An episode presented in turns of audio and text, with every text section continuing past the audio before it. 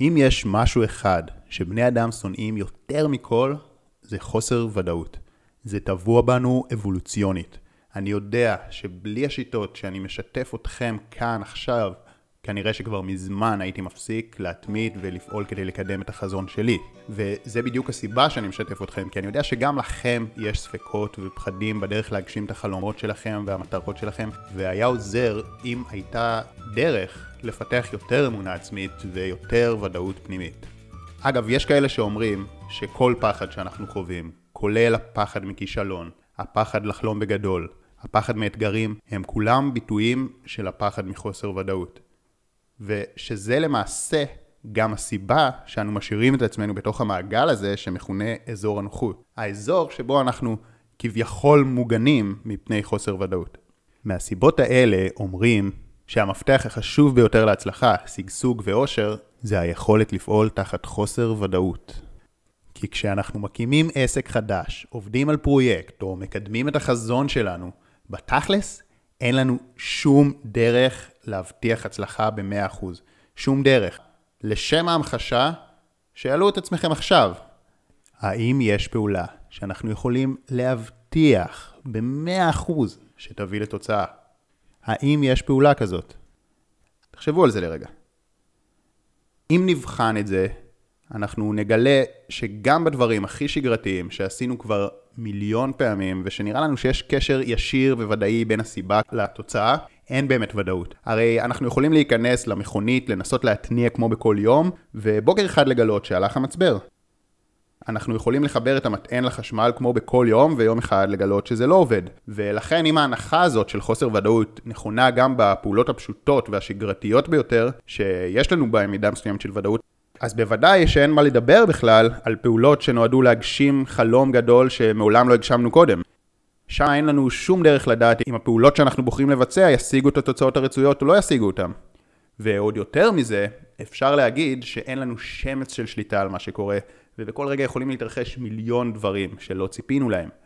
וכולנו יודעים את זה במודע או שלא במודע, וזה מה שתוקע אותנו מלנסות דברים חדשים. זה מה שחוסם לנו את הדרך להגשים את החלומות. זה מה שגורם לנו לפחד מאתגרים, וזה מה שמשאיר אותנו תקועים באזור הנוחות. אבל, וזה חתיכת אבל גדול, סטטיסטית, ידוע שהתמדה מביאה לתוצאות. כי פעולות קטנות לאורך זמן יוצרות אפקט מצטבר. נצבר כוח, וזה אומר שמי שמספיק מחויב, מי שמספיק מאמין וממשיך בפעולות עקביות יום אחרי יום, ובלי קשר לתוצאות שהוא משיג, בסוף הוא יקבל את התגמול שלו. אז איך אפשר להתגבר על פחד מחוסר ודאות ולהתמיד? שיטה ראשונה. אם נחשוב על זה לרגע, מה המקום היחיד שבו חוסר ודאות זה דבר טוב? איפה אנחנו אוהבים חוסר ודאות? אז המקום שבו חוסר ודאות זה דבר טוב זה במשחק, או כל מה שאנחנו מגדירים כפעולה של בידור, כמו סרט, או ספר, או אקסטרים. כשאנחנו לוקחים את החוסר ודאות לצד המשחקי, הוא יכול להיות הדבר הכי מרגש וכיף שיש, נכון? הכל שאלה של איך אנחנו ממסגרים את מה שקורה לנו. לדוגמה, אם נצליח לחשוב על יציאה מאזור הנוחות כללכת על האקסטרים, אז לא רק שהפחד מחוסר ודאות ייעלם, אלא שזה גם יהפוך לכיף ואנחנו נצא ממנו הרבה ובקלות. אם היינו יכולים לחשוב על כישלון כמו על משחק מחשב שיש לנו בו מלא ניסיונות ועם כל פסילה אנחנו יכולים להתחיל מחדש עם יותר מיומנות וידע, אז זה לא היה מרגיש כמו כישלון, זה היה מרגיש כיף ומיד ברגע שהיינו נפסלים, היינו רוצים לנסות שוב.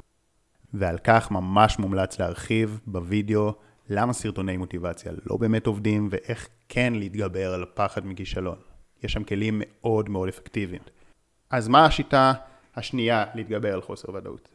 טוני רובינס, המנטור הענק, אמר פעם, תמיד יש דרך עבור מי שמחויב. ואם תחשבו על זה, זה משפט די מדהים ומאוד מעצים, שטוב לחשוב עליו ברגעים קשים. כי בעצם המשמעות שלו היא שלא משנה מול כמה אתגרים אנחנו מתמודדים, כמה מכשולים יש לנו בדרך, אם אנחנו נצליח להישאר מחויבים, אנחנו נמצא את הדרך. ועכשיו השאלה שנותרה היא רק איך יוצרים את המחויבות הזאת, כי זה לא פשוט להישאר מחויבים לדרך ברגע שיש חוסר ודאות. אמנם כבר נתנו שיטה אחת של לראות בדרך כמשחק, אבל היא מוגבלת עד לגבול מסוים. השיטה היחידה שיכולה לאפשר לנו להישאר מחויבים בכל מחיר היא לפתח ודאות פנימית, או מה שנקרא לפתח אמונה. אמונה בעצמנו, אמונה באלוהים, אמונה ביקום, זה לא ממש משנה, כי מה שמשנה זה לדעת שאמונה היא כמו אוצר מטמון הכי מדהים שקיים. מי שמפתח אמונה, אין דבר שיכול לעצור אותו. אבל זה מאוד מאוד קשה למצוא את האוצר הזה. כלומר, קשה לפתח אמונה אמיתית שלא תלויה בדברים חיצוניים. זה כל כך קשה שתחשבו אפילו אנשים דתיים שחונכו כל הילדות שלהם על זה שיש אלוהים, עדיין יש להם ספקות בקשר לקיום שלו. וזה כל כך קשה שאפילו אנשים שגרפו שבחים והשיגו תוצאות במהלך החיים, עדיין הם לא לגמרי מאמינים בעצמם באופן אמיתי. ועם זאת, מאוד משתלם לעבוד כדי לפתח את האמונה, כי כמו שאמרנו, אמונה זה הדבר שמבטיח שנמשיך לפעול בעקביות ולשמור על מוטיבציה בכל מחיר עד להשגת התוצאה. ואני אפתח פה סוגריים ואני אגיד, כמובן שאמונה יכולה גם להיות מאוד מסוכנת אם היא מכוונת למקומות לא נכונים, כי בסך הכל אמונה זה לא אמת וזה לא דבר רציונלי. אומרים שאפילו מערכת האמונות שלנו והיכולת למצוא דפוסים ומשמעות בכל דבר זה פשוט שיטה של התודעה שלנו להתנהל בתוך העולם הכאוטי וחסר הוודאות, שיטה שגם גורמת לעיוות של המציאות הרבה פעמים. אבל המטרה שלנו כאן עכשיו היא לנצל את המערכת הזאת למטרות חיוביות, ולא להפך. אז איך אנחנו באמת יכולים לפתח אמונה עצמית וודאות פנימית כדי להגשים את כל החלומות שלנו? אז האמת שמדובר במשהו ששווה להקדיש לו הרבה יותר, אולי וידאו שלם או ספר שלם, ועכשיו זה ממש על קצה המזלג. פשוט שיטה אחת שהיא פשוטה וסופר אפקטיבית לפתח אמונה עצמית. והרעיון הוא שאם אנחנו רוצים להשיג מטרה מסוימת, ויש לנו המון פחדים וספקות לגבי עצמנו, אז אי אפשר לזייף אמונה רק בגלל שהבנו שאמונה זה דבר טוב שיעזור לנו להשיג את המטרה. האמונה חייבת לבוא ממקום פנימי ואמיתי. אחרת אנחנו סתם מדמיינים ומאכילים את עצמנו סרטים, נכון? זה לא יחזיק מעמד. ולכן הדבר הכי יעיל שאתם יכולים לעשות זה להתחיל להתמקד באופן מכוון ביתרונות שלכם, באיכויות שלכם, במה שעבד לכם בפעמים קודמות שניסיתם להשיג את המטרה, מה שאתם אוהבים בעצמכם, שבחים שקיבלתם, הישגים שלכם, וכך הלאה. דברים חיוביים שיעודדו אתכם להאמין בעצמכם ולהמשיך לפעול.